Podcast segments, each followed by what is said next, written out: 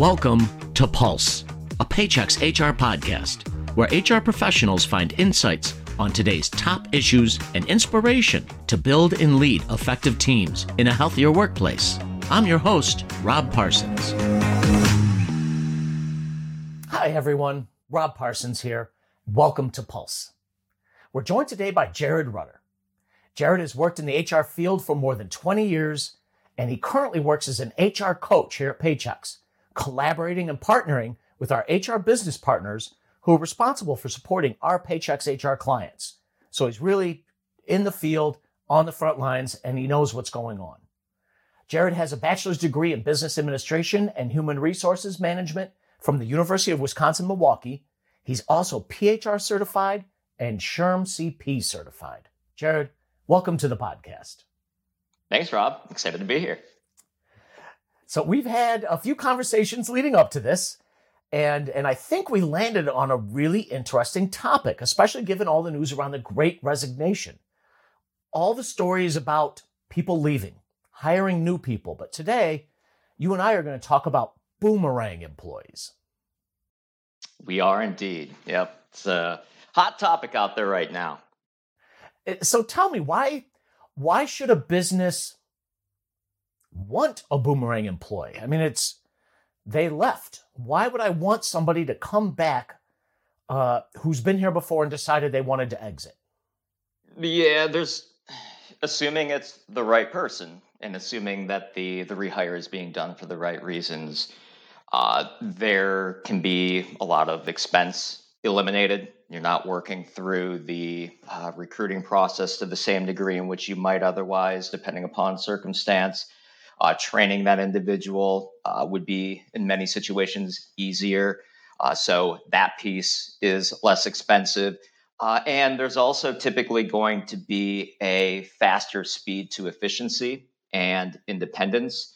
So when you factor all of these things in together and add to that yet um, bringing in someone that you theoretically um, know and they know your company, they know your culture, they know how things work.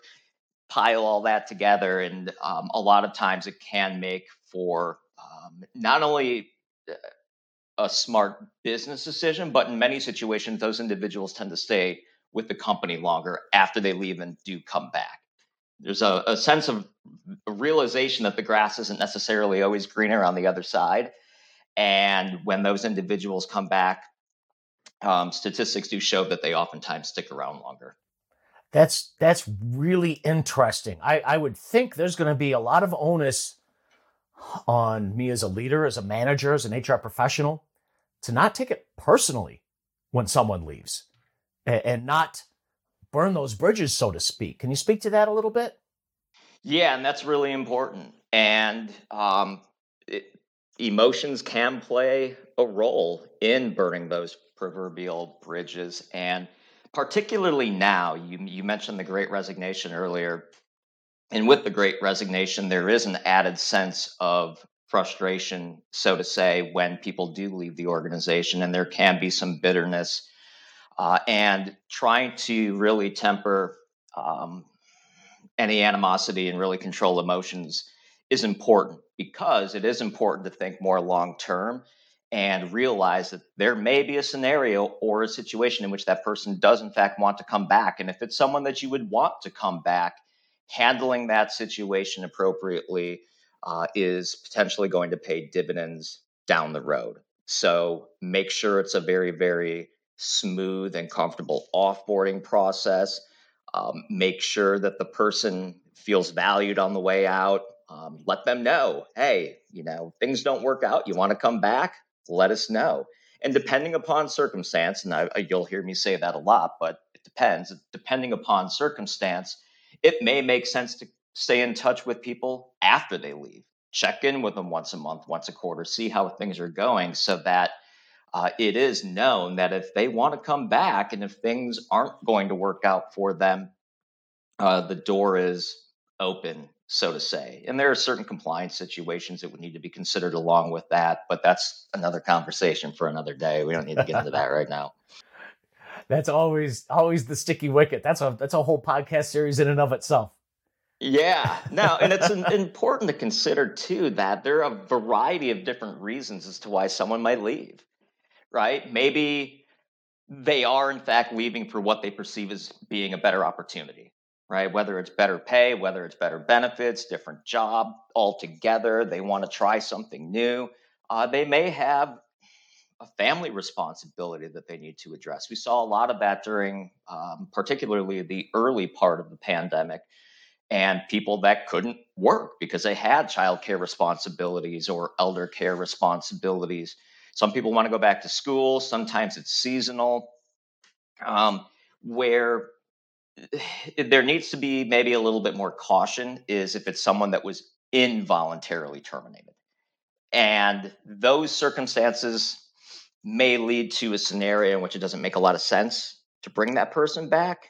But arguably, there could even be scenarios in which it could work out. If there's been a change to a position or a new position, something has significantly changed um, that would allow someone to come back and perhaps work in maybe a slightly different capacity, or maybe they've obtained a uh, an additional skill set while away from the organization. So that that's interesting. I'd not considered those who were involuntarily terminated, but but I've lived through economic times where there were layoffs uh, when businesses just dumped the workforce because they couldn't afford them, and then really hoping to get them back are, are there things I can do from a policy standpoint that can help encourage somebody to think about returning, uh, sweeten the sweeten the pot, so to speak?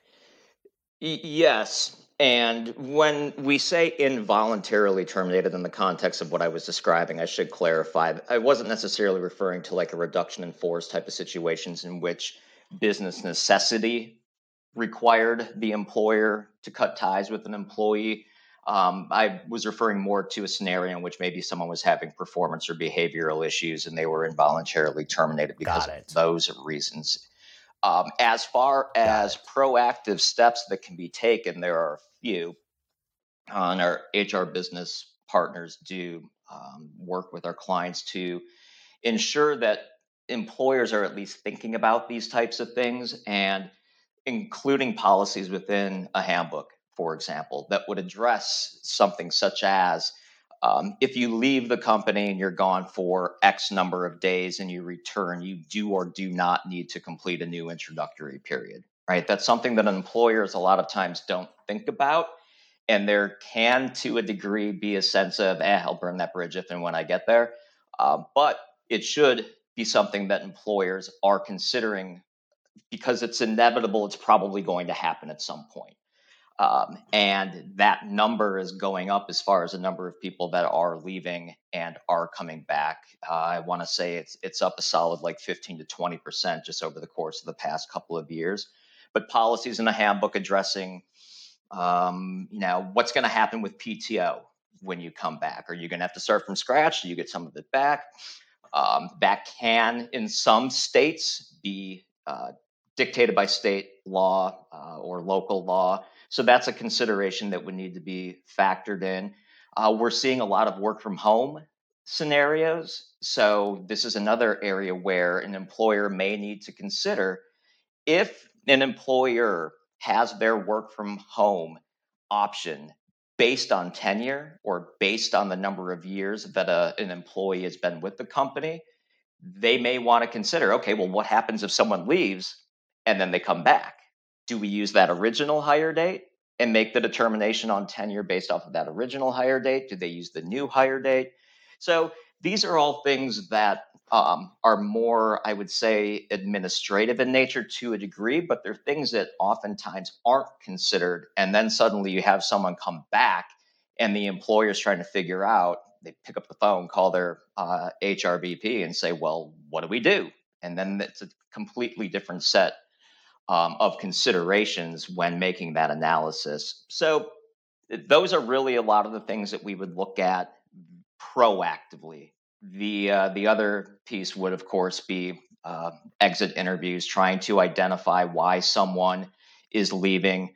Uh, is there anything that can be done to retain them on the way out? Well, maybe, maybe not. But if they can't be retained, you at least have some greater indication as to why they're leaving in the first place so that if things do change or if there is a change of heart by the exiting employee, um, the employer has a little bit more to work with as far as knowledge of the situation. I, I, I love that idea of being proactive about it. I think handbooks is one of the things we tend to get neglectful about. And we set it and forget it and let the policies be. And we're living in a very different world than we lived in a few years ago. And, and it makes sense to look at the total package of how we're managing that workforce. So, so I really love that idea. And it, I, I thought it was interesting what you said about exit interviews too, because we always hear about that. But something I'm starting to hear about more is stay interviews. Mm-hmm. And this idea that, that maybe I should find out what's going on before people leave. Yep, absolutely. So whether it's a stay interview, which would traditionally be more of a you know one-on-one type of conversation, or I mean employers are starting to collect a lot of voice of employee data, and that's going to give in a lot of situations more of an aggregate feel for what's going on. But with a stay interview, it gives the employer the opportunity to try to get out ahead of things and proactively retain people. But similar to uh, an exit interview, should someone leave anyways, you have something to work with with regards to okay, what was going on with this specific individual, but it also allows for an employer to try to identify trends, right? Maybe as a, uh, some of the feedback that's obtained through a stay interview is that there's concern over the benefits plan, or maybe there's concern over I don't know, management's ability to consistently enforce policy uh, and expectations differ from employee to employee. The employer now knows that. They have a better idea of what's going on. Again, that allows them to make a better workplace currently for the existing employees, but there as well, if there's information that comes up, even if there's someone that's no longer with the organization and um, there's significant change made within the organization, it may allow for that information to be used to bring somebody back or recruit people that have left previously. And it's it's a it's a good point. You've got to listen. You can't just do this because you're supposed to. You've got to respond at, at, at least at some level. You've as an employer need to make some changes. This isn't just window dressing. Yeah, and I mentioned earlier that this is a, a hot topic and it's going to continue to be. I mean, everyone is hyper focused on the great resignation, the war on talent. And um, I saw a very interesting stat this morning um, that 21% of people have looked for or have moved jobs. One fifth of Americans have changed jobs over the course of the preceding 12 months. Um, of those individuals, uh, I want to say it was 37, 40%, somewhere in there, are already looking for a different job. Um, and a lot of them indicated that they left for a higher pay and um, found out when they got that higher pay that there are a lot of other things that came along with that higher pay that they're maybe not really feeling, right? Um, culture goes a long, long way management, one of uh, a company's ability to influence and to lead goes a long, long way. If you're making an extra fifteen, twenty thousand dollars a year, while that's a sizable chunk of change, I don't want to try to, you know, pretend that it's not. But you're going someplace else and you're miserable.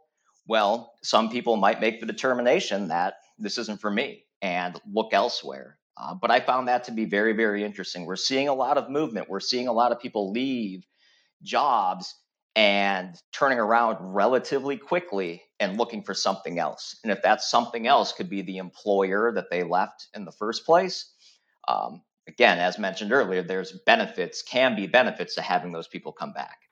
Love it, Jared. This was this was a great conversation. You've got so much information. Are there any last thoughts you'd like to share with the audience about this whole phenomena of boomerang employees and and how to really not make it work for you, but be proactive and be prepared. Yeah. Uh, in conclusion, I guess I would say to your point earlier, don't burn bridges. Um, terminations or resignations, I should say, can be emotional.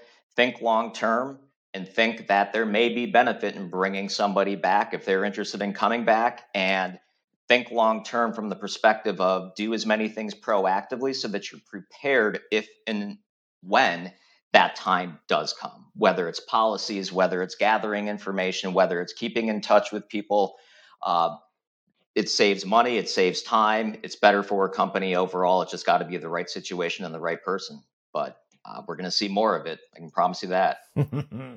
Love it, Jared. Thank you so much for joining the podcast today. Yeah, thanks for having me, Rob. Again, I appreciate it. and thank you to our listeners. Uh, we'd love to hear you tell us what you want from this podcast. So go ahead and visit payx.me Pulse Topics to submit guest and topic ideas. That's P-A-Y-X dot M-E slash Pulse Topics. Thank you all and please stay happy and healthy. This podcast is property of Paychex Incorporated 2022, all rights reserved.